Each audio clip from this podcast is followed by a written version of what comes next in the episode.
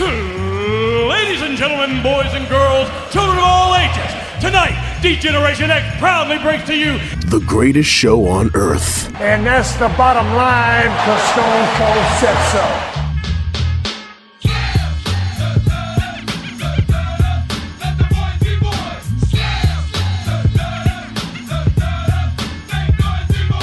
Joe Black, Chris Mindell, the Sons of Slam podcast.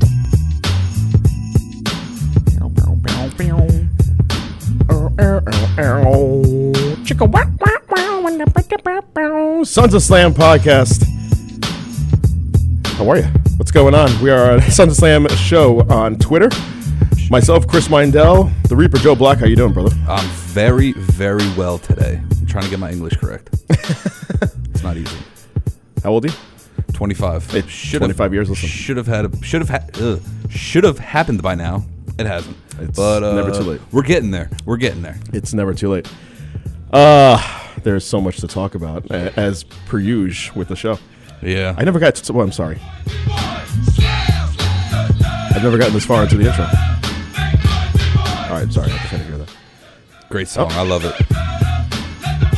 I'm a big boy. Okay. I'm sorry. I'm going off track. So, lots to talk about. What do we got going on?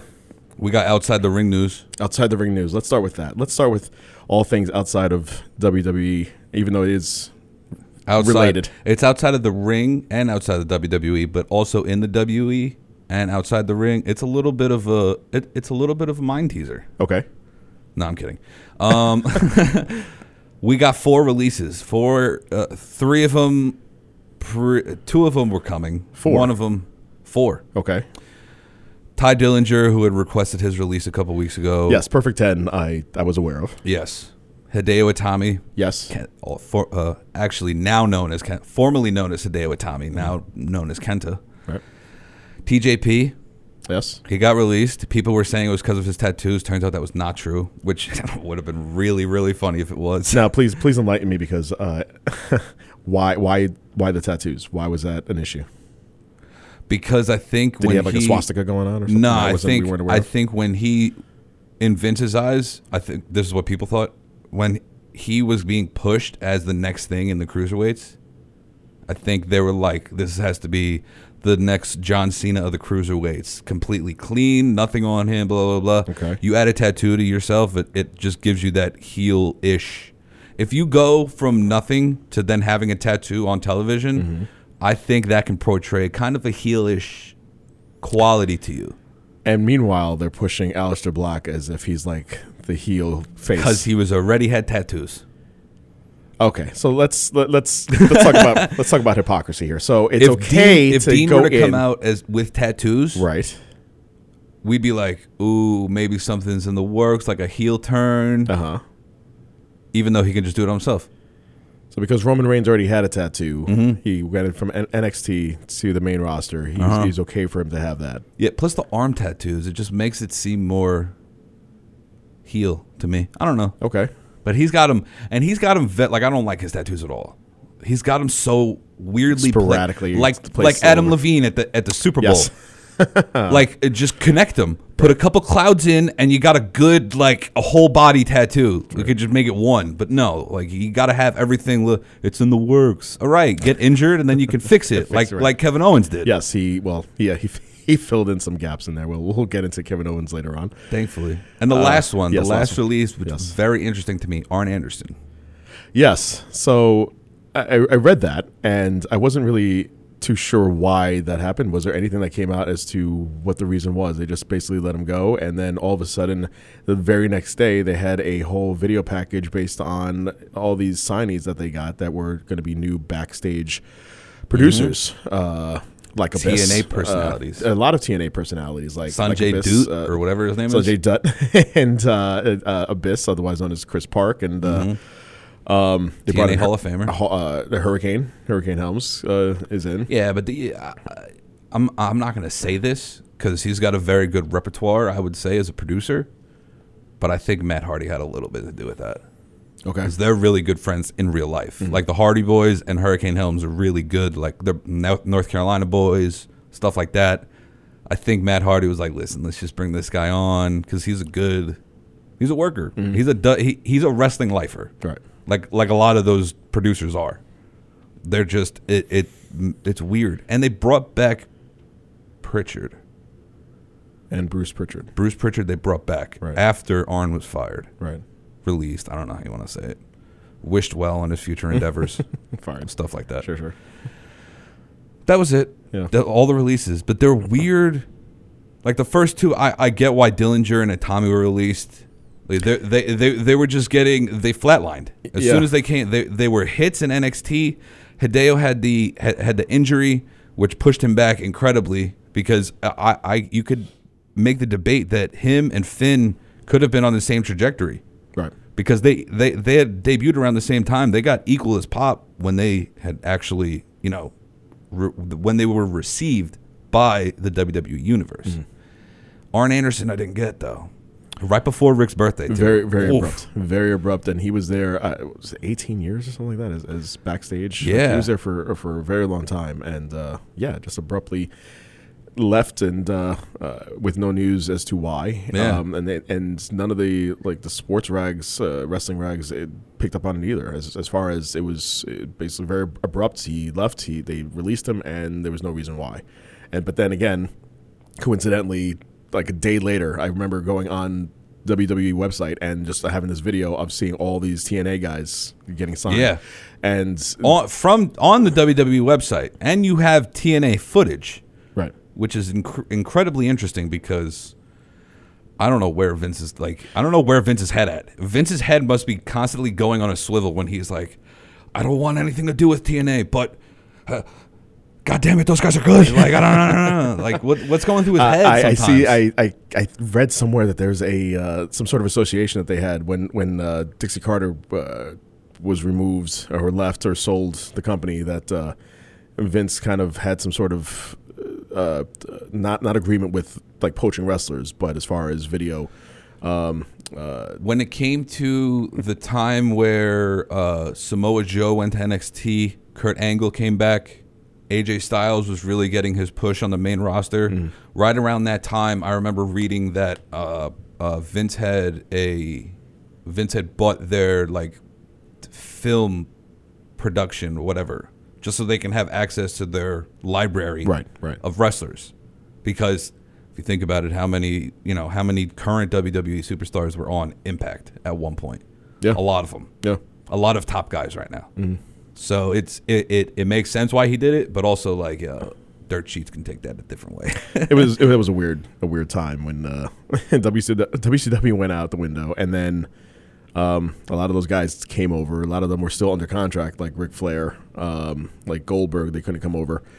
And then when everything kind of expired after WCW went under, then they came over. And then all of a sudden you saw the mass exodus again leave. So there was Kevin Nash and Kurt Angle on TNA Wrestling and Booker T. And then all of a sudden you saw the Dudley Boys were on there.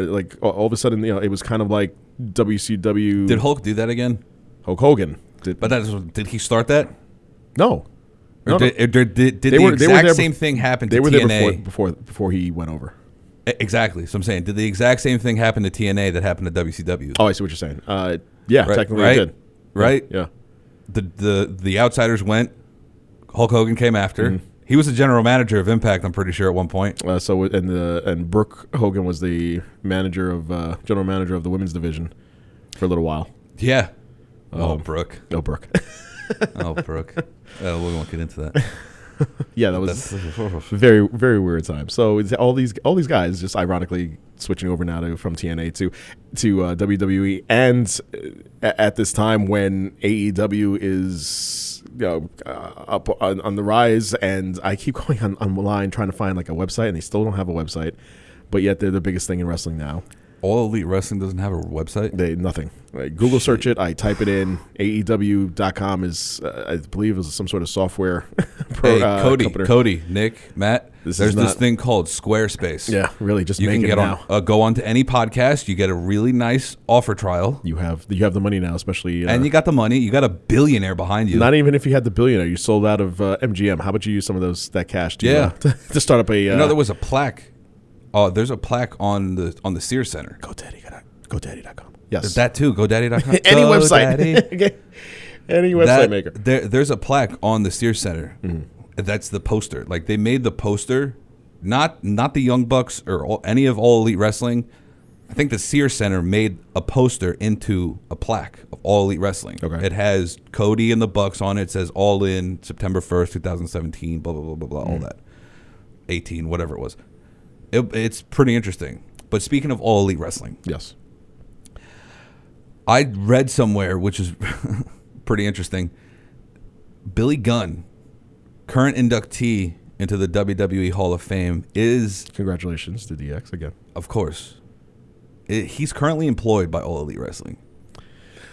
Dun, dun, dun. Yeah. I was not aware of that. Exactly. As a producer? Very interesting. Well, yeah, I'm going to assume so. Okay. Look at him. Listen, I don't know. Like, Jeff Jarrett and Road Dogg come in and start wrestling. And, yeah, but look at Road Dogg. They're like 50, 60 years old. Road Dogg's not wrestling. He's punching people. I consider it. If you have a match, not technically wrestling, but like, yeah, it's not a match. Sparring, I guess you could call it. Jeff Jarrett had two matches. Jeff Jarrett had two matches as well as the Rumble. He's in good shape, ish. Yeah, you know, round is a shape, and round that is the shape of Road Dogg. Like, that's what's going on. He is round. It's weird. Speaking of Hall of Famers, we have another inductee into the Hall of Fame. The Hall of Fame class of 2019. Congratulations to the Honky Tonk Man. The Honky Tonk Man is that, and I noticed, by the way, that you are wearing an Elvis shirt as we speak. That was not on purpose. I'm not even joking. You are a show. I was in a rush to get here, and I just picked the first one out of my drawer. And it just happened to be. Wow! I didn't even think about that. That's pretty funny. And as you know, as Honky Tonk Man said, he came up. He didn't even know who Elvis was. Like, yeah. Is this if you hear Graves too, Elvis stole it from Honky Tonk. The Honky Tonk came in the 80s. Yeah, exactly. He was long dead. Honky Tonk came in the 80s. He was dead for minimum 4 years already. He's long dead. Is this long overdue? Yes. As probably, if not the greatest intercontinental champion of all time. Arguably the greatest intercontinental champion of all time. Other than who would you put up there? Pat Patterson, who is the original. The OG. Which you have to give it to him because he's the OG. Steamboat, which was already in. Steamboat's already in. Geez. The only other person I can think of that's remotely close to today in age is Jericho. Jericho, right. Nine. I don't got time for that. Yeah. We don't got time for that. I'll do five max, but not nine. It's not happening. So that's not, well, his induction's not going to happen for a while now, too, until, he's gone from AEW. Here's a very interesting point. And Jericho's the horror of the wrestling community would just bounce from the organization to organization. The firecracker of pro wrestling. Yes. Yeah. Here's something very interesting, though. Do you think that they put in All Elite promo packages into his Hall of Fame, like, package? Like, what happens when he does get inducted into the Hall of Fame? Do you think they put in his New Japan? Like, I'm saying, at that time. They can do New Japan unless they have some sort of agreement with them. They can do New Japan. You think they would do New Japan over All Elite? I think they have enough video to go between WCW and WWE. His time. Oh, they do have enough without a doubt. I mean, obviously they own WCW, and they could go just without having to go anywhere else. They have enough just to do WWE. If they didn't even count his WC, you can put Chris Jericho into the Hall of Fame for his WWE career alone. Right. With nothing else. Right. Forget about WCW, forget about New Japan, forget about All Elite and the Indies or whatever. The sad thing is that his WCW days, I personally think, would not garnish him getting into a Hall of Fame because he was... that was also Bischoff's doing. That they squashed him so far down, and the B card, like him and Saturn and Guerrero and Malenko. Every one of those guys were all B card guys and mid card guys. And as soon as they came over, man, Vince in his infinite wisdom just kind of pushed him hard, and especially when Guerrero and all them the radicals came through and the LWO. When it was Malenko and when they appeared, when they sat ringside, yes, and Benoit and that must not be said. I mean, Chris, I'm sorry, I mean, CB. CB. Like the radio. The name that shall not be said. Yeah, when those four guys came out and kind of took over, and then at the same time Jericho and Big Show and all these guys came over, and they were all mid-card guys, and all of a sudden got elevated. Bischoff just missed the boat, and the reason why he missed the boat is because he wasn't booking the cards on WCW. It was all Hogan and Nash, and you know, they had the power over there, and they, as Jericho will, you see this, the stories, they just constantly got you know, pushed down on the card. Before we get to, you know, Raw Talk and SmackDown, I want to share one story I heard on Chris Jericho's podcast. It was amazing. It was from the cruise. He was talking, they had an Eddie Guerrero tribute. I don't know if we've talked about this on the show before, but I got to say it again because it's just hysterical. They had an Eddie Guerrero tribute podcast. Okay. So they had Conan, they had Mysterio, they had DDP for some reason. I guess for WCW. It was weird. Okay. I think they were just like, yo, DDPY is going to be happening on the deck. Sure. We'll just come up after. We'll get you in. And Jericho. It was an amazing talk. But the best story that I took away from that, the first time Chris Jericho ever met Eddie Guerrero, they were at Mexico. They were in Mexico wrestling. And he goes up to Eddie, and Chris is like, hi, my name is Corazon de Leon, but that just means Lionheart in Spanish. And Eddie goes, without hesitation, he goes, I know what it means. I'm fucking Spanish, you idiot. Like, I speak the language. How can you not see that? It was great. It was absolutely amazing. He had to interpret it for you. Yeah, exactly. And what's your last name? Guerrero. Okay, that sounds Japanese. Not Guerrero. Guerrero. Yeah. Freaking ridiculous. On to Raw, though. Oh, Roman freaking Reigns. Can I just say, by the way, again, Sons of Slam on Twitter, Sons of Slam Show. We are on SoundCloud and iTunes. Can I just say that I don't want to get into like a whole – I guess I will. We're going to get into it. I'll be all sappy and over the top here. But very quickly, my dad, who recently passed in October from cancer, from issues stemming from cancer. And so when Reigns, fast forward to it was November. October 22nd. October 22nd. Yes, it was. That's the exact day that my dad died. Was it really? Yeah, October 22nd. Yeah. Shit. So when he announced that, that I got a little verklempt that day, and so this past Monday he announces that he's in remission, and I get verklempt again, and I'm sitting there on my couch and just having tears run down my face because I being there with my dad and seeing other people go through leukemia and have the treatments that they had to get. And hearing their stories also of remission, and then seeing his story of remission, I'm happy for him that he's able to beat it for now, and hopefully, God willing, going forward. And I'm glad to see him back, and I'm glad that I saw somewhere on some website that it was all a work for Vince to get him over, and I would like to say that would be the shittiest. That would be the crappiest thing. However, Vince McMahon did push a storyline where he impregnated his daughter. People forget about that. This is way different. I did forget about that, and you're right. You brought that up, and now I'm even creeped out. I agree with you 100%. It would be extremely bad if he were to actually push this storyline because he knew Roman had leukemia.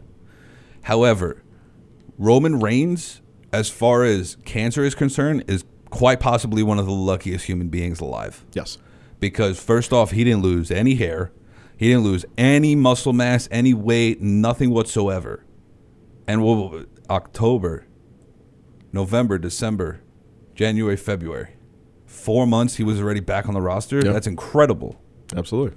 Now, I want to see how Vince were to use him when he comes back.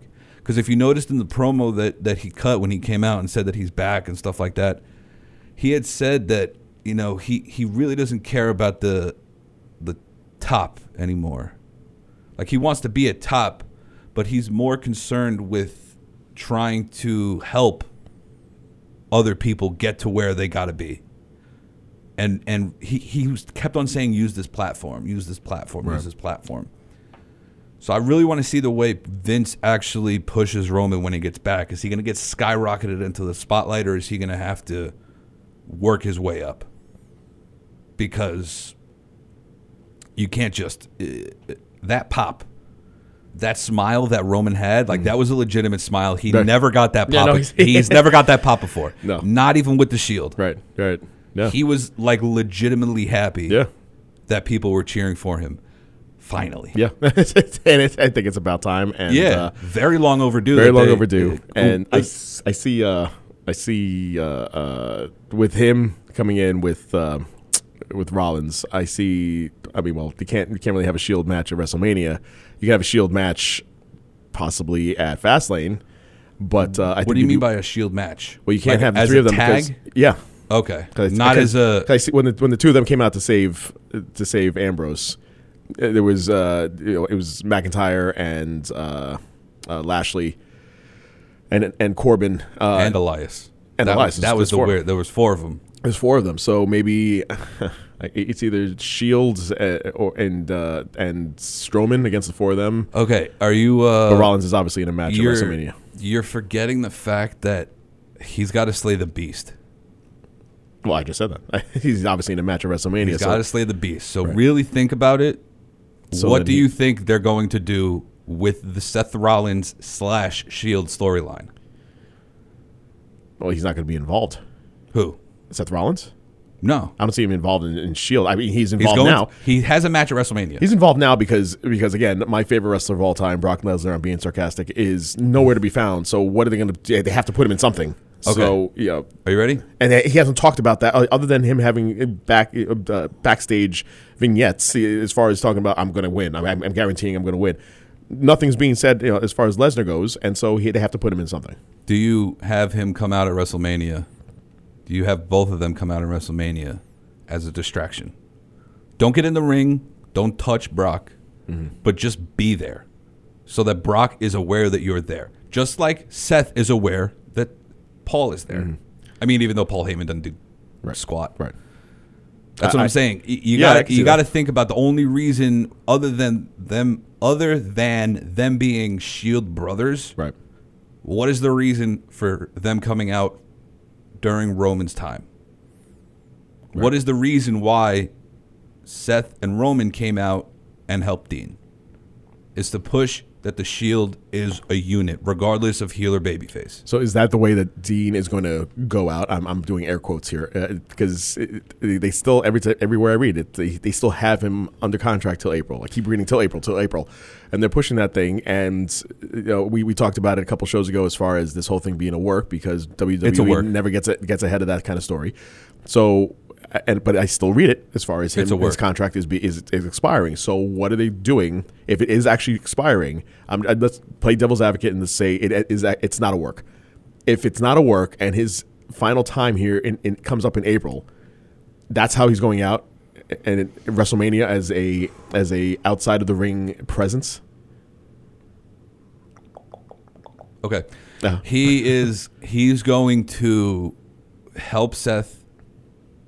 If he comes out at WrestleMania with Roman and provides that distraction for Seth for him to gain that championship and then have him appear on Monday Night Raw the next night and not completely say, hey, I signed a new contract. I'm going to be here for the next 5 years. Right.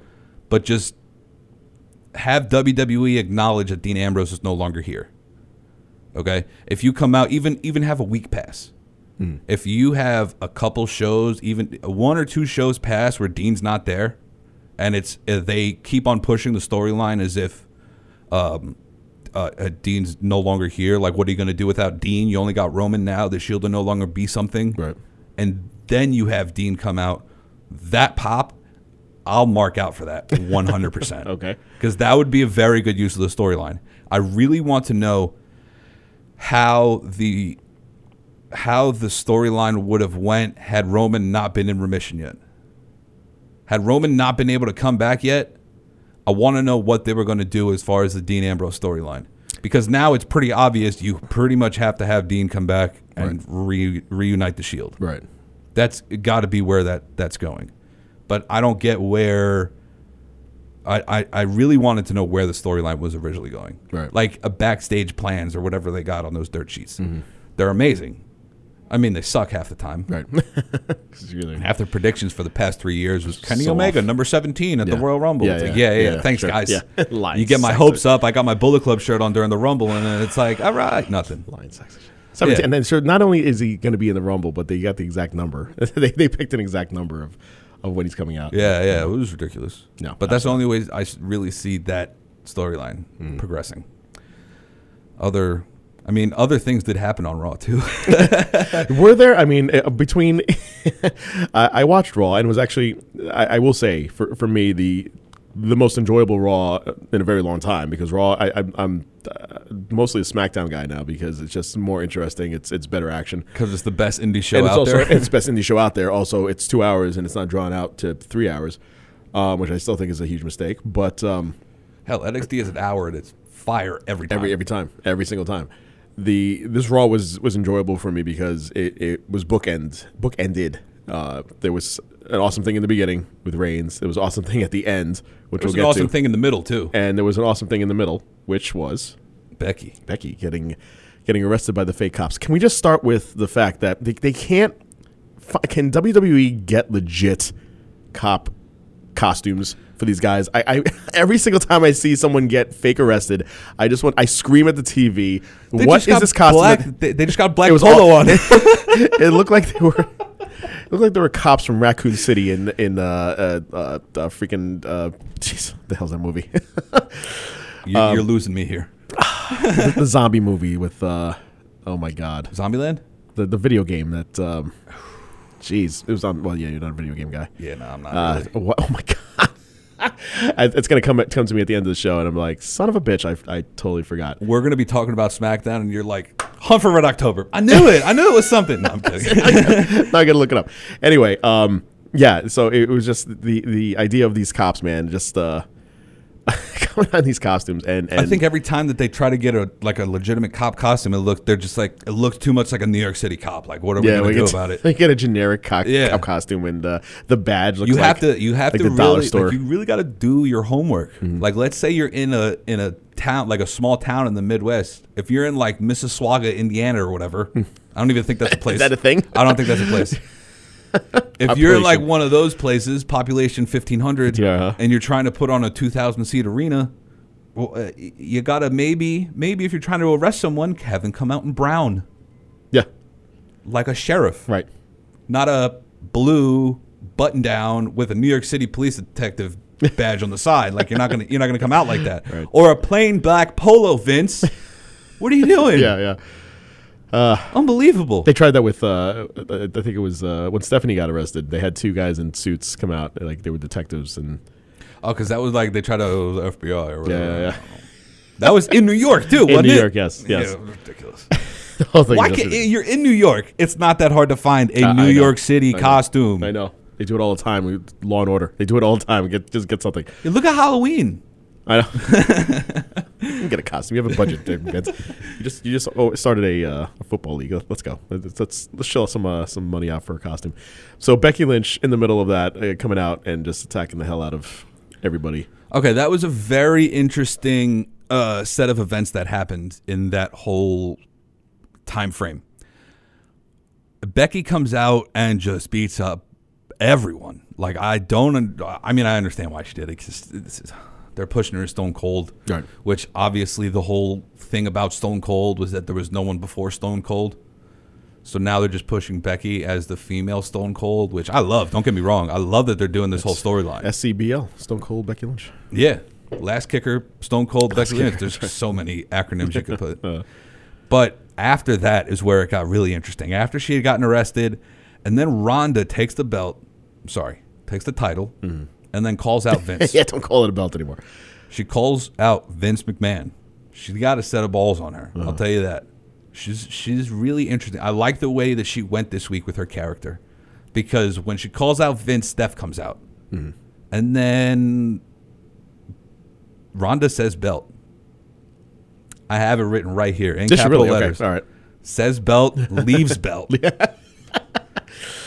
And she left the belt behind, which, okay. Interesting take on this. Do you think they're going to remodel the belt for Rhonda? Like they did it for Daniel? Because if you heard the promo, she said, you gave me this dumb belt and it doesn't even match my style. And that's when she left it. Right. So I really want to know where that's going. And now you have Charlotte apparently coming out on Monday and accepting the Raw Women's Championship. So next week we're gonna see Charlotte get crowned. Is that gonna be the deal? We're gonna see Becky come out and beat the hell out of Charlotte. We know that's coming, right? I would assume so. With Vince in the ring, is that yeah? See the two of them. Oh, I want to see Becky come out with a bedpan and knock him right over the head. Like, if you're going to actually push her as Stone Cold, just say, listen, this is Stone Cold Becky Lynch. She should come out with a... Ice Cold Becky Lynch. Just do it something different. She should have a leather vest on and come walking out. And, yeah. A leather vest and nothing else. No, I'm kidding. I'm kidding. That'd be great. I'm kidding. So what is the deal now? And I'm jumping around here. So what is the deal now with Vince adding by subtracting? So what I mean by that is when he did it with Charlotte, and now he's doing it with Kofi and KO. Okay. I asked that because I like it. I didn't like it, but I realized in the middle of SmackDown, I'm like, you know what, I like this, because if they're gonna have Kofi and KO in the main events of SmackDown, that's fine, all well and good, and the match was really good. Oh, it was amazing. But I like the fact that they're gonna do that, because now I am only to assume 100% in my mind that Brian is still gonna win that belt at Fastlane, and Kofi is going in at Mania. Okay. Yes. I completely jumped to the end of the show, but whatever. We'll just talk about it now since we're on the topic of switching things up. Okay. I completely agree with you on that. Okay. I agree. I did not at first. I thought KO came out as a work just to then have Kofi be put in at the last minute or something like that. Just be like, oh, this is what the fans want. We're going to give what the fans want. But then I read that online, and it makes a lot of sense as to why they're pushing, not really pushing, but they're giving KO this opportunity to get him reacclimated with all of the universe again. But the interesting part about it is, I've said this on a previous show, there is a reason why they're taking out all of these superstars and they're taking out the people that they know deserve it, and they're putting in people that they want us to think that they deserve it. You get where I'm going? Where the company people as opposed to. They're taking out the fan favorite. They're putting in the company favorite. Which is ironic, because that's what they did with Reigns without us knowing. So originally it was Reigns. Exactly. The kind of person that they kind of, not organically. That's the point I'm trying to make. They gave a push, but like company push. Exactly. Whereas now they're just blatantly just doing it as part of the storyline. And what was the one reason why Roman Reigns, John Cena, why did they never get the pop that they deserved to get? Because they were company guys. But nobody said that. We assumed, rightfully so, that they were company guys. Right. They are company guys. Right. But I think now they saw that. I think Steph and Hunter went to Vince and they were like, listen, what we should do is have them come out. We'll have the fan favorite go in and battle, verbally. And then we take them out. We put in someone who can get an obvious boo at one point and then just have it go from there. Because the one reason why Roman and Cena never got that pop and they were always constantly booed was because they were company guys. So if you take someone and say, listen, this is the company guy, they're going to boo that person intentionally. Right. Which is a perfect fixture as to what everyone wants as a WWE fan. Be like, listen, we know you guys are pushing this guy. Mm. Why wouldn't you just tell us? Why does it have to be like that? The kayfabe only, right? Right.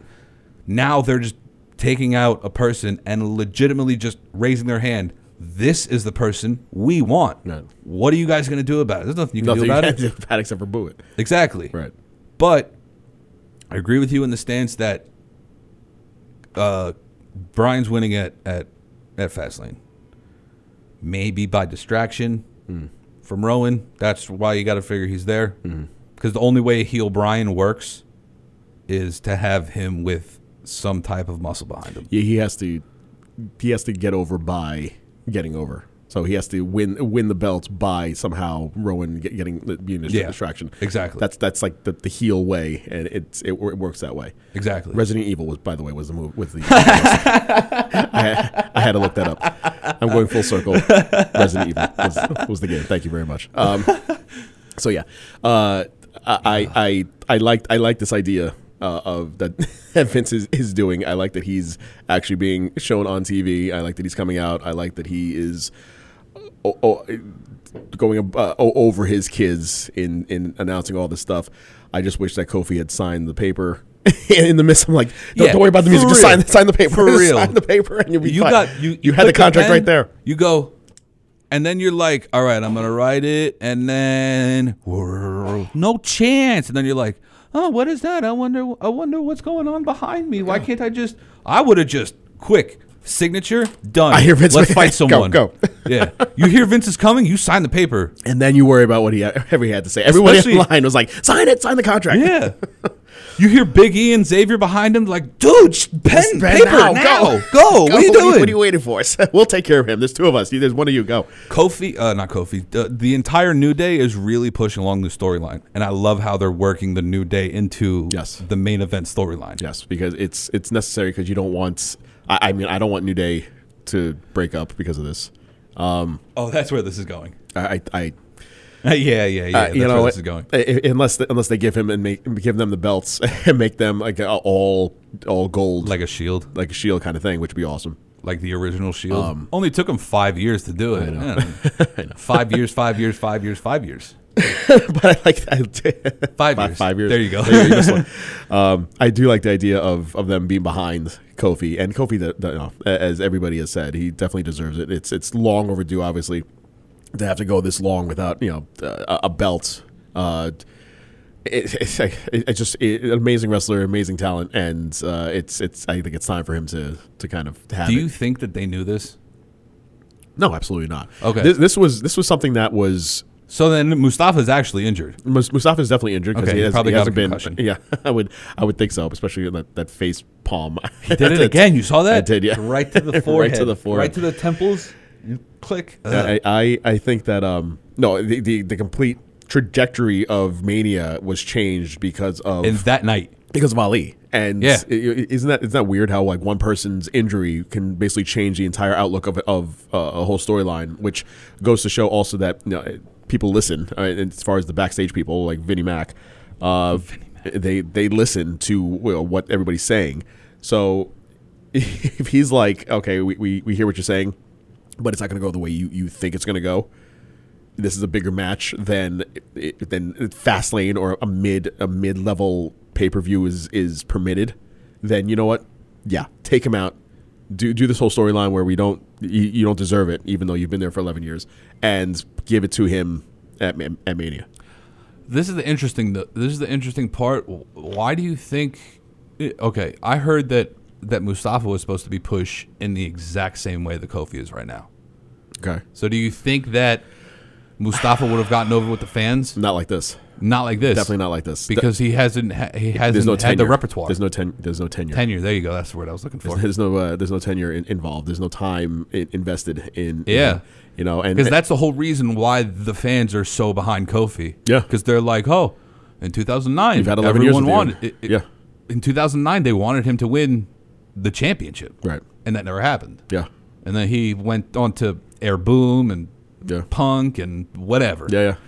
And then now they put him in the New Day, which is like why.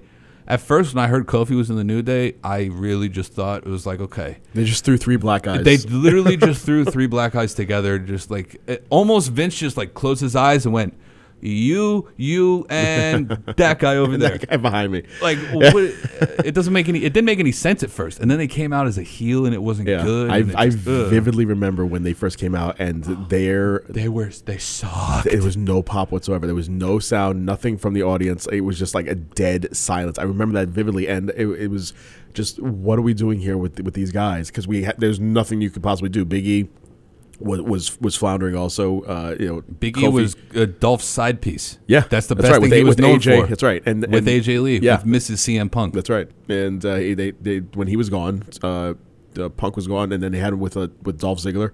That flew by the wayside. So what are you doing with Big E? So now you put him in this group. That's going to be a mid-card group. And then, the three of them just were like, screw this, and let's just make something out of it. And they did. That is the most absurd gimmick in the world. Yeah. Because it was at first it was legitimately just throwing three black guys together and hoping shit sticks to the fan like it did with The Nation. Yeah. Yeah. That's right. When they first came out, I was like, nice. Yeah. You got Kofi as Farouk. You got all these other people. Uh-huh. And then, maybe Big E will eventually be The Rock. Who knows? Who knows where that could have gone? And New Day has become bigger than the Nation. Yeah. Oh, New Day. The Rock is a Rock, but the Nation as a whole. Hang on. You think of the Nation? Obviously, you have to think of the Rock, but the Nation was the least thing on the Rock's. I don't even know what to say. The Rock's resume, that's the lowest point of the Rock. Right. Other than Rocky Maivia coming in at SummerSlam or Survivor Series. Yes. Oh. Other than that, with him coming out with long hair and the wacky waveable inflating tube man, stuck to his body. Yeah, yeah.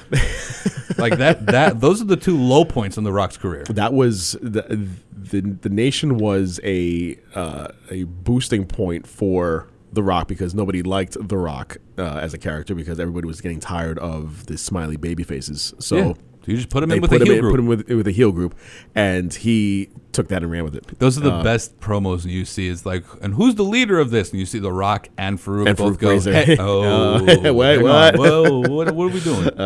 Yeah. so New Day stuff. With Kofi, and I'm hoping that it comes to fruition as far as Mania goes. What do we think of going back to Raw here? I like the idea of Ricochet and Aleister Black together, but what do we think of they put the belts on Revival and then all of a sudden they have them lose 2 weeks in a row? Okay. If you put the belts on you needed to put the belts on the Revival to have them stay. Right. Because they're still wearing trunks that say #FTR, free the Revival. And that was only made once they were going to attempt to leave, which they're not going to now. They probably signed new contracts. They'll probably be here for another year or so. Yeah. So you got to figure that maybe they put them on these. They put the titles on the Revival in order to get people like this over, and to somewhat legitimize the tag team division. Because if you remember WrestleMania last year, the tag team division for Raw was a shit show. Mm-hmm. It was crap the entire way. Yeah. Because what was the WrestleMania Raw tag team match? You remember? I couldn't even tell you. Braun and Nicholas. Oh, right. Jeez. Oh, my God. Exactly. Oh. Exactly. That's what I'm saying. It's pretty... Yeah. So you got to put it on someone like this to legitimize the tag team division. That's probably why they took it off of Shane and Miz, right? Well, I don't know why I almost said Vince. That'd be a crazy tag team. You meant Shane and Vince. But that's probably why they took it off of them and put it on the Usos. Yeah, the Usos. Well, that would be a crazy, crazy faction. Imagine the Usos and Roman. It's just the Samoan dynasty. Ooh, there you go. They should do that. Well, he's got to move over to SmackDown. That'll happen. I think I mentioned it last show as far as the coincidence of the belts being put on at the exact moment that all these rumors are going out that these guys were going to leave. That Revival was about to ask for their release. Usos were looking to possibly get something going. Finn Balor was looking to go with the Bullet Club. And all of a sudden now they all have belts. But Ty Dillinger didn't get a belt. Ty Dillinger did not get a belt. And neither did Kenta either. He did not. No. But I think priorities. With Vince and some of these guys. You could. Some of them are expendable to be kind of let go. Whereas if you want to legitimize a tag team division in Raw really doesn't have like SmackDown does. So we gotta put it on an actual tag team. But because you did, now you have two guys from NXT that are coming in, and they still brand them as NXT guys, which makes no sense to me. You have to be real careful with the NXT guys. That's why you can't have them lose to the Revival. They have enough, you can't. They have enough of a resume and they have enough experience where you can put them over on the Revival and it not hurt anybody, because the Revival are still champs, right. And when it comes down to it, in a tag in a title match, the Revival's going to win, unless they just somehow for some reason decide to give it to two very prominent single stars, right, from NXT. Like, I don't see why they would do that. But then again, but they're really trying to put him over. Who else is on Raw that you have? Nobody. Who's a good tag team on Raw? There is none. That's the problem with Raw, is that there's exactly no all the tag teams went to SmackDown. Right. So the idea of having Raw tag team champions, they should just unify, just like they do with the women's. They should just make one tag team champion. I heard this. I don't know if I heard this or if I read it. I don't know where it came from. But I don't believe this is my original idea. I don't want to take credit for it on the off chance that it's not, because I do listen to a lot of wrestling podcasts, and I listen to a couple of – I read a lot of wrestling. Okay. If you were to have one champion, one WWE champion, one women's champion, you keep the mid-cards for specific brands. You have the tag titles for one champion. Mm. You have the women's tag for one champion. Okay? And you have them go to each one like old territory days. So if you have a WWE champion in Daniel Bryan, you could have him go over to NXT UK and face Pete Dunne. Mm. You know what I mean? Because that's what they used to do back in the day. Right. You would have the champ go to the other territories and try to beat the best guy. He wouldn't win because he's not in his territory. Right. But you would still have that. You're like, ooh, what if this could happen? That's why it's interesting why they're doing the NXT women's, the women's tag champions the way they're doing it. Mm-hmm. Because you saw they're going to go to NXT. Mm-hmm. They're going to go to SmackDown. Right. They're going to go to Raw. I just want to see them put those titles on the line at NXT. In NXT, right, at a takeover event, Brooklyn. If you have them, compete at Takeover Brooklyn, and then take and then WrestleMania, like you could do that. Yeah, absolutely. In all actuality, you could have them compete on both things. Right. But it's interesting to see if they would do that. Like if they would even consider having a WWE sort of territory days. So I think they should, because would be amazing. It's so diluted, and with all the belts, and you would get the old school fan back into it. Yeah, because they're like, this is one guy, and he's going to all these different promotions, right? Right. All over in the entire WWE. You'd have the women who you'd have Bayley and Banks go to NXT, and you draw eyes to NXT because they're fighting for the title there too. I totally get it, and I totally agree with it. Notice I did not say Brock Lesnar is a champion, because I want that guy to leave. So I want him to. I want him to go face DC and UFC. I despise it. Yes. I want to see him conquer the UFC. Yeah, like he did last time. Quick air quotes on that one. Until he got his ass kicked. Somebody's gonna get the ass kicked. Good old sexual chocolate reference right there. Sexual chocolate. Let's see what else on Raw here. The moment of bliss. The moment of bliss. Okay, is she gonna get laid on Raw? Like, what's going on? No, Buddy Murphy's on 205 Live. That's why. Okay. She's on Monday. He's on Tuesday. Which I don't even know if that's still a thing, but if it is, very good for him. Yeah. Very good for her too. Okay. However, Finn has got to work on some stuff. You could just like I was almost mouthing the words along with him. It's like, oh, you're going to make me blush? Oh, come on, bro. Really? Yeah. Really? You couldn't come up with anything more creative than that. I know. What? You're going to make my arm tingle or something like that. Like, just get a little bit more into it. Mm. And then, let's cover up those abs. What if I show you my... And then Leo's... Right. Freaking Leo. It's got to interrupt the most important things in life.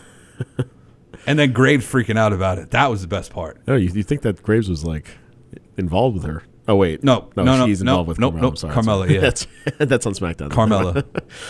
Never mind with that. I'm sorry. He's a legend. First off, he should good for him. And he's legendary. You should have somebody on each brand. You should get yeah.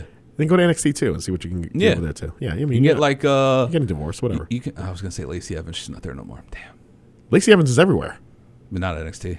No, she's not. Yeah. But, I mean, he's still on SmackDown or Raw. She's going to get the rocket strapped to her. She is going to get a big push. I hope it's soon, because some of these times when she walks out, it's just like, what? What's going on? I think the whole reason they're doing that is so when she actually does get in the ring, she's going to impress everyone. I hope. I've never seen her wrestle before. But I hope she does do well. Yeah. But I've read that they're pushing Lacey as a third alternate to Becky and Charlotte. And yes, Becky and Charlotte. Okay. So those, like, going forward, it's expected that Rhonda's going to take a leave of absence for a little bit after Mania, because you got to figure she's been on the road for a year and a half. Right. So they're going to try to push Lacey as that newcomer third person to then, you know, like a John Cena, Roman Reigns type thing. That's what they want to have with Becky, Charlotte, and Lacey. Well, yeah, they need to do something there, because right now it's just the three of them. It's Becky, Charlotte, and Rhonda. And then you have the tag team champs against Tamina and Nia Jax. And everything's on Raw. Yeah. So what else are we doing here with the women's division other than those two things? Not really anything. It seems like the women's division on Raw right now is all about tag teams. All about tag teams, because the women's title picture is going between both brands. Like, in order to get the full picture of the women's title in the WWE on Raw, you have to watch SmackDown, because, you know, granted, they're probably going to have a SmackDown recap or whatever on Raw, be like, oh, Charlotte's going to be here, and then we got Charlotte coming out tonight, or whatever they're going to say. Right. So it's just it's interesting where they're going with the whole women's division, which is the only reason why a Moment of Bliss is even a thing, right? Because they didn't think she was going to come back anytime soon. Yeah, no, they got to give her something. They got to still make her relevant. Yeah. And then we had the end of Raw, the best part. So I didn't know that they re-signed Drax, the Guardian of the Galaxy, Drax. So Batista is now all of a sudden back in the fold here. So the idea, before I even get to that, the idea of you pushing, Vince and WWE pushing this celebration for at least 3 weeks. So I remember them talking about it at the beginning of February. So they were talking about the 70th birthday going on. And then all of a sudden, you know, they have, in the beginning of the show, they're interviewing Shawn Michaels, and they have Ricky Steamboat in the backstage area, and it's like, okay, this is gonna be a huge thing. And then, you know, all the wrestlers are out there. And last time I remember an event like this was, if I do remember correctly, it was like retirement for somebody, and they did the same thing too, and they have all these guys come out, and the wrestler comes out. I'm trying to blank as to who it was. But when it happens, it's a legit thing. And then they say goodbye, and then they you know, off into the sunset, whatever. This one was set up the exact same way, with all these guys coming out. You have Shawn Michaels come out, and it was set up as a retirement ceremony. And it was set up like Ric Flair's retirement after Shawn put him out at WrestleMania. Yes. Yeah, pretty much. Is that the one you were thinking of? I think that's what I'm thinking of. I think exactly what I'm thinking of. So when they have all those guys come out, and you have Sting come out, and it's like, oh, this is legit. Okay, I'm liking it. And then they Triple H hits the music, and there's nothing going on. He did a little DX point. The DX point to the ramp, and nobody's coming out. And all of a sudden, you see their faces kind of drop, and then the backstage camera goes on, and then you see a cameraman getting dragged into the background, and it looks like, could it be? It is. I didn't recognize him at first because, as you know, Drax is the most invisible man in the world. Yes. The way he can eat popcorn so well. No. Okay, very interesting. Yes. I really needed to find out about it. Okay. When Triple H got hurt at, what was it? The Greatest Royal Rumble? No. Where did DX take on the Brothers of Destruction? Was that Saudi Arabia or was that Australia? Okay, whatever that was. There's only a device I could tell you. Yeah, go ahead. Yeah, exactly. Whatever that was, Triple H got hurt. He tore his bicep right off, clean off, or whatever happened. Once that happened, I did not think that Batista and Triple H were going to get their match at WrestleMania, because going back to SmackDown 1000, you remember Batista taking the mic and sang, you know, "So Glad to Be Back." Crown Jewel, by the way. Crown Jewel. There we go. It was in Saudi Arabia. Yes. So at Crown Jewel, he tears his... at SmackDown, Batista takes the mic and kind of throws this little underhanded comment to Hunter, being like, "Hey, you know, it's so good to be back. I have done everything that there is to do in WWE. I've won the world title. I've won the heavyweight title. I've won the Royal Rumble, Money in the Bank, whatever. And I've beaten everyone except you." And he pointed at Hunter. Right there, I had it in my mind. Batista, Triple H, WrestleMania. Because that's, and I read it too, Batista, Triple H, WrestleMania, that's what's going to happen. Right. Then he got hurt. And I was like, damn, how are they going to put Batista into WrestleMania? Because you have him come back during this whole SmackDown 1000 as a teaser to that he's going to do something. Then Triple H doesn't really seem so hurt anymore. You know, he's not coming out in a sling. This is the same one. This is the same injury, if I'm not mistaken, that John Cena came back in like 3/4 of the time. Right. So my memories, my mind started to go as to how they're going to do this, and I didn't think they were going to do it with Hunter at first. Going to Raw. On Raw, before Raw even started, I had in the back of my mind Becky beating the crap out of Rick in the ring. That's how she gets arrested. Okay. That would have been amazing if it happened.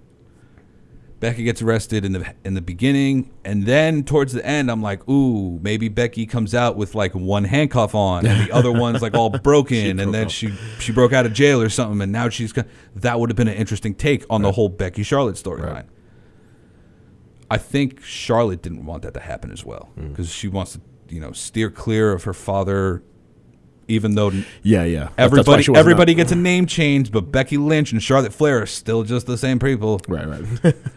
But that's why she wasn't there for the at the end there. She wasn't. Now she was nowhere to be found. Oh yeah, Becky. I'm saying Charlotte. Charlotte was nowhere to be found for her father's celebration, which is interesting. Yeah, because she was at the actual 70th. Right. Where Chris Jericho and A. McMahon took a picture and blew up the internet, right? Quote unquote. Batista drags that cameraman into the back, and that's when I was like, "Ooh, maybe they're gonna try to set something up with like a Shawn Michaels or someone inside the ring, because if Hunter can't wrestle, he can't wrestle." Then he says Hunter, and I was like, "We're getting that WrestleMania match." I was so happy, and now I know why Hunter came back so quick. Do you know when the release date for Avengers Endgame is? I'm sorry, do you know what the date for WrestleMania is? April 7th. April 7th. Do you know when the release date for Avengers Endgame is? No. April 26th. Okay.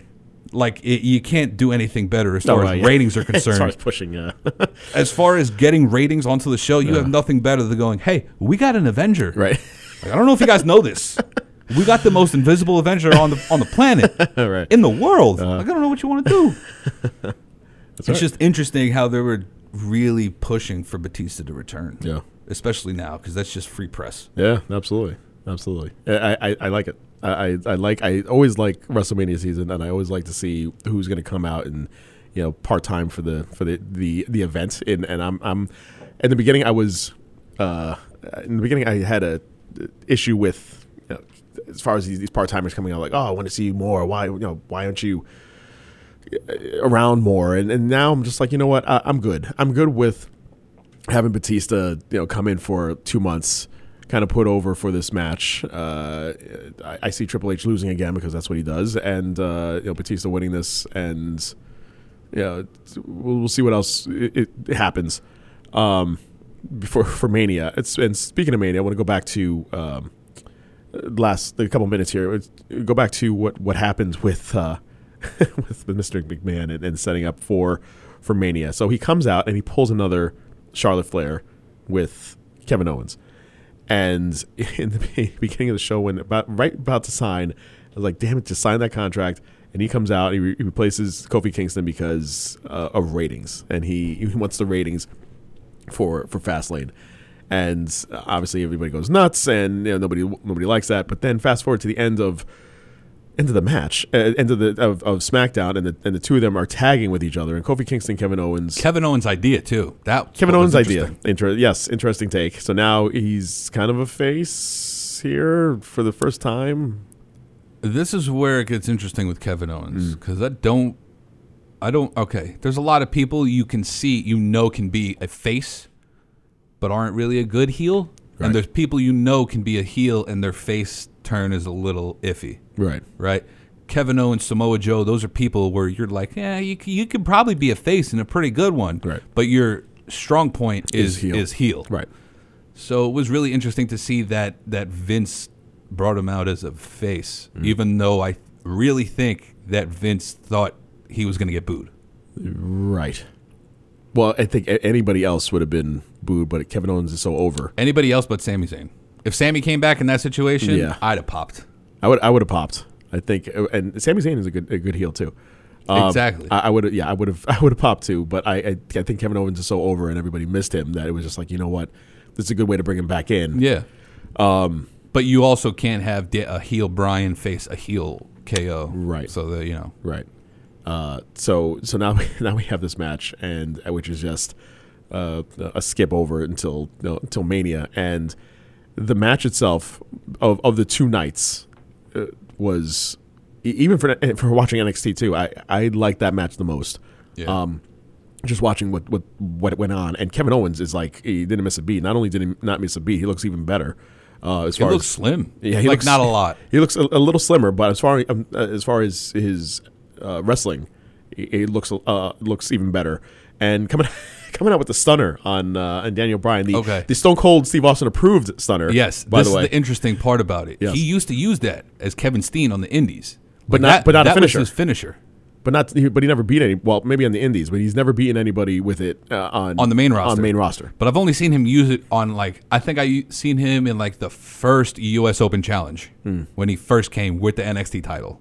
Like the Big X NXT title. So he's done it before on main roster, but he's never used it as a finisher. Yeah, I think it was just one of those things where it was like it's set up and he used it on Cena or something like that. I really don't remember. I remember seeing it once, maybe once. Yeah. But I'm pretty sure that was his finisher on the Indies. Mm. And then I read somewhere that he's going to be using that from now on. And he was just like, he tweeted to Stone Cold, and he was just like, hey, I think I finally got it now. It looked good. It looked really good. I was really happy. I'm actually, especially if that's gonna be his new finisher, that I might be a Kevin Owens guy. I'm excited for that match. Now I'm excited for that. I was excited before when it was supposed to be Daniel Bryan and Kofi, but now I'm excited for this match because the two of them are awesome, and I'm now excited to be at Mania to see what is gonna happen. As far as with Kofi Kingston and Daniel Bryan, which I believe to be an inevitable go-to with the two of them meeting up. Oh, yeah.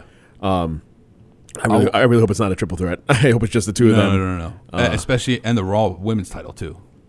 I don't want that to be a triple threat. I want that to be straight Becky and Charlotte. But I think you kind of have to make that a triple threat in order to have Rhonda not get pinned and lose the title. Right. Because I think they're going to have Becky pin Charlotte because it's something we've seen before, and it's something that it looks like that's what should happen if there is a triple threat match at Mania for in the main event. Right. You beat up Ronda, then you go after Charlotte. You have Ronda interfere a couple times because Ronda's not going to be able to. Has she ever had a triple threat match? No. So she's not going to be able to work a triple threat match, which you got to figure. They're probably going to beat the crap out of Ronda, try to get early pins on her, and then go into the two of them and build the story that way. But it's just interesting to see. Imagine if you had Kevin Owens and Daniel Bryan for the WWE World Heavyweight Championship with R-Truth as the special guest referee. The only reason I'm saying that is because you imagine him coming out and being like, all right, guys, we got Bryan Danielson and we got Kevin Steen over here for the ROH World Championship. And they're just like, hey, you're not there anymore, right? And he looks to the crowd and he sees the WrestleMania thing. And he's like, oh, yeah, that's right.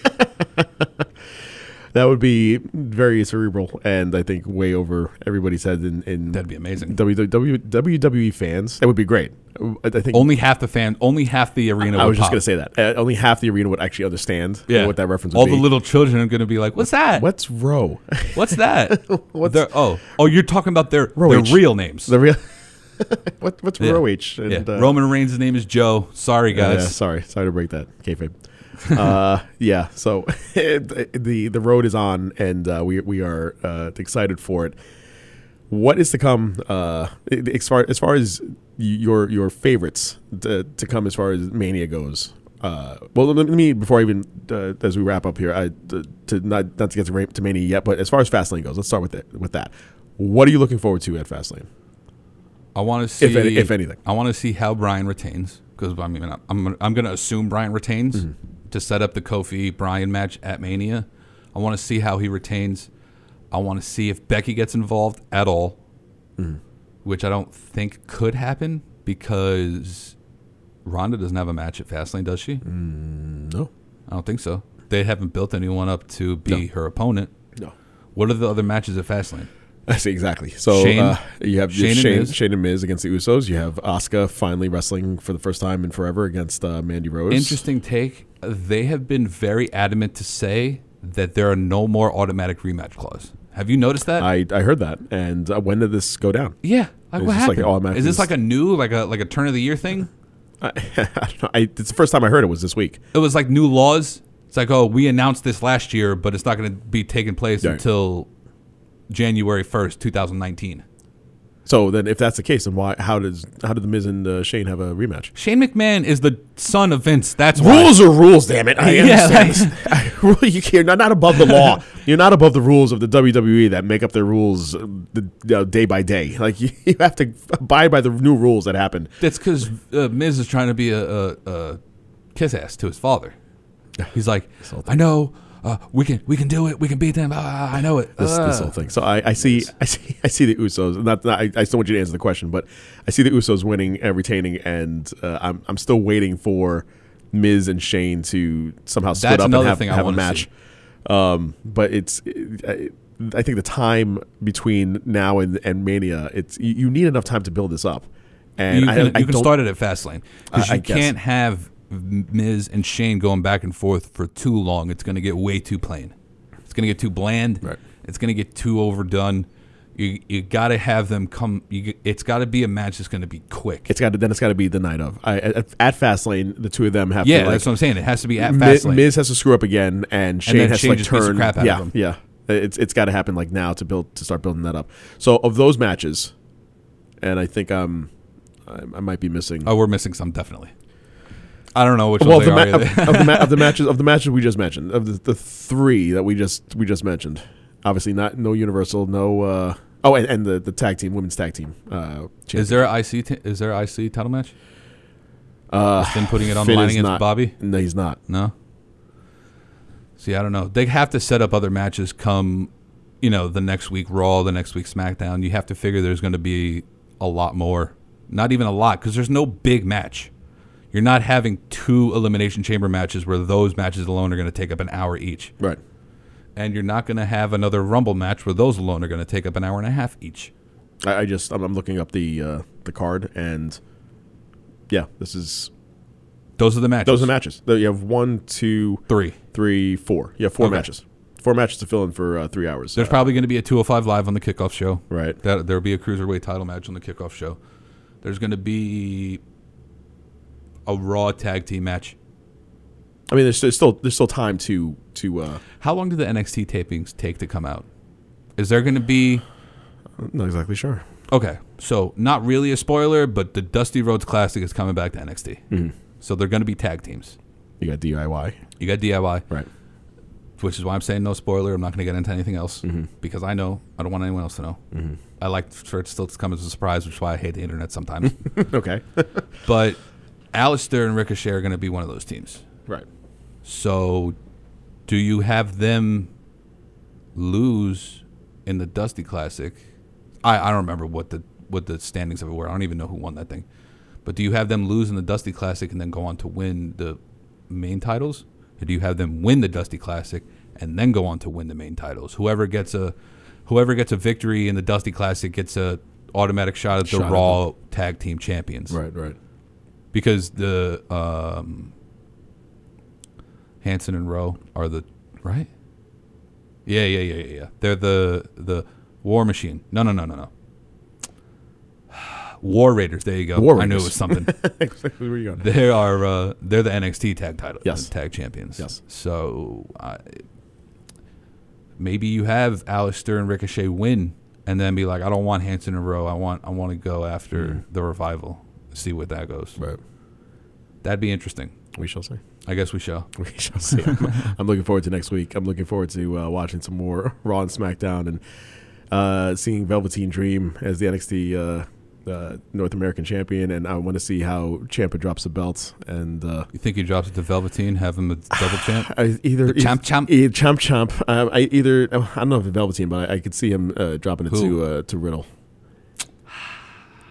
I think the bro's ready. I think the bro is. Okay. Here's a very good take on it. You could put the title now on Velveteen in order to get him over even more, because he's over and he can be more over, which is the funny part. Right. You have Tommaso go up to the main roster, do whatever he wants with Johnny, stuff like that. Mm. If you have Velveteen then feud with Riddle, you can take more time with it, as opposed to Ciampa and Riddle is just going to be a one match, and it's more of a passing of the torch match. Right. So if you want to, honestly, if you pass the torch to anyone in NXT from Ciampa, it should be Velveteen. Especially now that he already has the one title. It's like a duel. The champ. Exactly. Champ. You had how many people have held the WWE and either the Intercontinental or the U.S. title at the same time? Seth Rollins did it recently, and so did Cena. Rollins. I think. Did Cena? All I can remember is Rollins and Warrior. And Ultimate Warrior. That's all I can remember. Oh, yeah, Warrior. What's-his-face was the Undisputed. He united the two, right? Chris Jericho? Yes. Right? Yes. He beat Austin and The Rock on the same night, yeah. With a broken freaking neck. Nope. That's wrong. I got two mixed up there. The broken neck.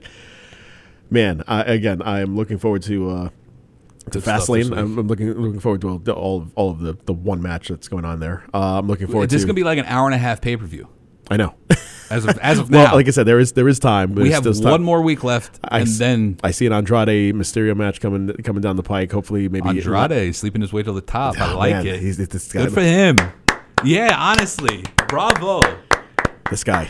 I bow at his feet. And she's in Mexico right now, too. I'm just saying. Yeah. I'm just saying. That's actually true. Her Instagram is in Mexico. Making babies. And see, Lashley and Balor hopefully will have a match also at Fastlane. Hopefully they can build it up in the next couple weeks. But good show, brother. I'm looking forward to next week and seeing what happens. And that's that. Sons of Slam show on Twitter. One more thing before we go. Please, dude. Yes. Okay, ready? You and I, both in the broadcasting industry, okay? I was listening to a different one of those live podcasts that Chris Jericho did on his cruise. Okay. One was with The King and JR. They were talking about the night that Owen died. Okay? Do you know what happened on the announce team that night? Do I know what happened on the announce team? Do you know what happened? I remember JR and okay, and so you remember what he said. King. He goes, you know... They went to black. And then they went to black. And then when they came out, they explained what happened. Yes. Okay. When they go to black, they still don't know what happened. Right. The only time they know what happened, and I have it written down here, JR goes, he was saying, in my ear, he had the headphones on. Right. He goes, in my ear, all I heard was, Owen died. You're back in 10. 9. Oh, shit. 8. I'm getting goosebumps just talking about it. Yeah. Like, think about that. You just go, hey, one of the most recognizable wrestlers right now just died right in front of thousands of people, including you and your partner. By the way, we're back in 5, 4, 3. No. Nope.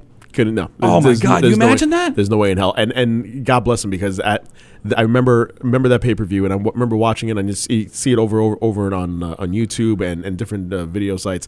You watched that live? I did watch it live because, but there was nothing really to see live because they went to black. You remember what year that was? I want to say 90. 94? No. Okay. It was after that? It was definitely, I would say 97. Again, if there was only a device, I could tell you. I'll look it up. But yeah, I remember watching that, and the idea of, I'm like, oh my God, I want to know what happened. And yeah, he comes back, and he was as professional as you could possibly be. That is the worst scenario that you could possibly think of, is that you are announcing someone's death that just happened minutes before you are going back on the air, and they're scrambling to figure out what you need to say, and they just throw it to you. And in that moment, right now, as green as I am in that kind of situation, I've never had that situation. I'm sure JR's never had that situation either. But despite all that, you still have to do what you have to do. So yeah, it was just an amazing 1999. I looked it up. 99. Okay, just an amazing thing for him to have to pull that off. And yeah, just the only other thing that thrown to him so instantly is just insane. Still getting goosebumps. It's just insane. The only other thing that is even remotely close to it is that when the King had the heart attack. Yeah. On air. On Raw. Yeah. And Michael Cole just comes back and be like, we regret to tell everyone that the King just suffered a heart attack. You just heard like silence, and then you heard breathing in the microphone. I mean, he's like on the floor with the mic, with the headset on, breathing. The best is the weird camera footage that they have from the one cameraman that just so happened to be recording that direction. But up above. Like he or was whatever in the stands or somehow. Was that the hard cam? Yeah, the hard cam went over to the announce team. Yeah, because it has the wide angle shot, yes. And all of a sudden, people just zoomed in on the announce team. And you just see him go, and then it collapsed down into the chair, and wrestling's still going on. And yeah, and you see this. It's a one shot of two things going on at the same time, and everybody's still you see half the arena watching the match, but the other half on this side, and especially on the floor. Are just seeing everybody watch. Yeah, just looking at King and seeing King, but seeing everybody storm to that area and see what the hell's going on. Yeah, man, live TV. It's just it's insane. Some of the things that go down. That should be one of the shows coming up. I want to come up with the top 10 craziest things that have happened live on any professional wrestling, WCW, WWE, whatever it is, anything live. Thinking right now instantly of Sid Vicious jumping off the top rope and breaking his leg in the middle of the ring. Are you talking about the most eerie or just incredibly insane things? And I'm encompassing when heart stuff. I'm encompassing heart attacks. I'm encompassing broken legs. What do you just about regular botches? What about Titus O'Neil sliding into botches the ring? That was hysterical. Any botches where Titus O'Neil dives into the bottom of the apron and anything like that. I want to come up with our own personal 10. The helmet. The Shocker. The Shocker, WCW, when she trips over the board. Yeah. For some reason, they put a board in the wall. And one of them is going to be when Eddie nicked his vein. Yeah, just started just squirting out all over the place. Yeah, we gotta get into that. Our own personal top 10 each. We'll stop that. We'll start that now, and then we'll compare them on an episode. Yeah, absolutely. We're gonna need We're not just gonna need a week. We're gonna need a little bit of time to look into this. Yeah, we gotta get gather them all up together, and then come up with the best ones. Yeah, we each read our top 10. Yes, we'll do it on a slow week.